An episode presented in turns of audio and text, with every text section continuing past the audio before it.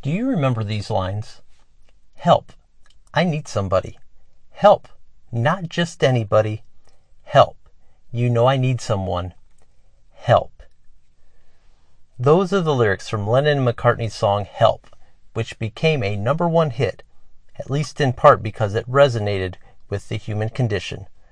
There are times we feel insecure about the future, and we're not sure where our help will come from. Welcome to Psalm 121. I lift up my eyes to the mountains. Where does my help come from? My help comes from the Lord, the maker of heaven and earth. He will not let your foot slip. He who watches over you will not slumber. Indeed, he who watches over Israel will neither slumber nor sleep. The Lord watches over you.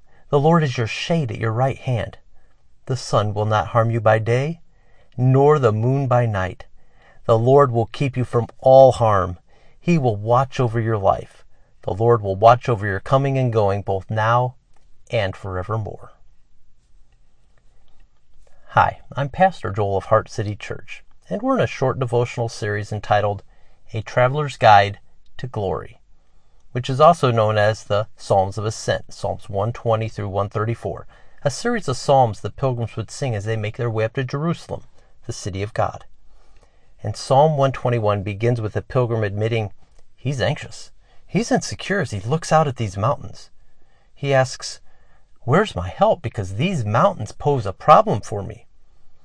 To reach his destination, he has to climb over and get past them. They pose as travel hazards. Not only was there the danger of falling, but thieves would often wait on the mountain paths, ambushing unsuspecting pilgrims who are far from home. Maybe you're facing travel hazards in your life path, and you know you need some help.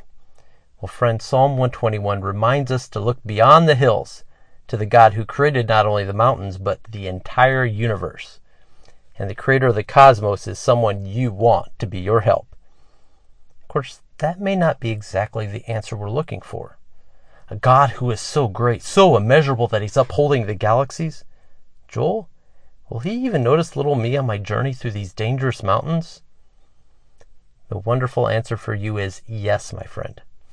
Five times in this short psalm, we hear that the Lord of the universe watches over us. The Lord is constantly watching us, much like a mother will over her little child. You could call God your helicopter God, which may be what this pilgrim is doing. You see, there is a second voice that comes in to answer the initial question about who will help. It's an experienced pilgrim who has known the Lord's care, or perhaps it's not a second person talking to him. I can't help but wonder if rather this pilgrim is talking to himself. Do you ever do that? Talk to yourself when you're facing a tough situation? That's a good thing, my friend. Don't stop preaching to yourself. It's a great thing, a great thing to tell yourself the good news about who God is for you. The Lord who created all things will not let your foot slip. That's a pretty good thing when you're mountain climbing. More, the Lord never sleeps. You have 24 7 round the clock security. And the Lord is even your shade, which is far better than sunscreen on this journey. Many a traveler has died of heat stroke. This program knows this. But the Lord promises to be a total block to all the harmful sun rays. He won't allow any harmful radiation to penetrate past his wings so as to afflict you. Friend, these are wonderful images to reflect on as you make your way towards glory.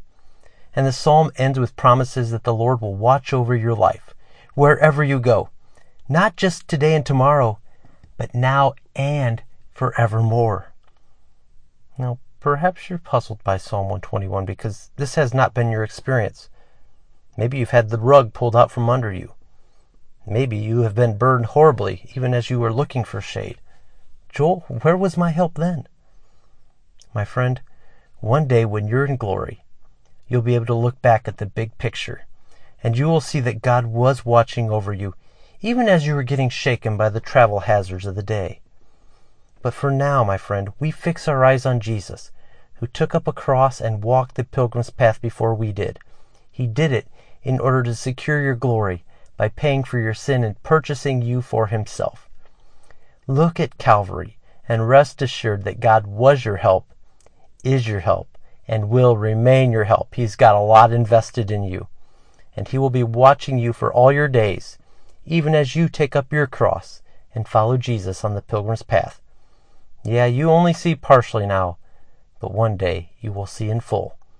But till then, look to Him who is able to keep you from stumbling and to present you before His glorious presence without fault and with great joy. Jude 24. My friend, remember who you are and who you belong to.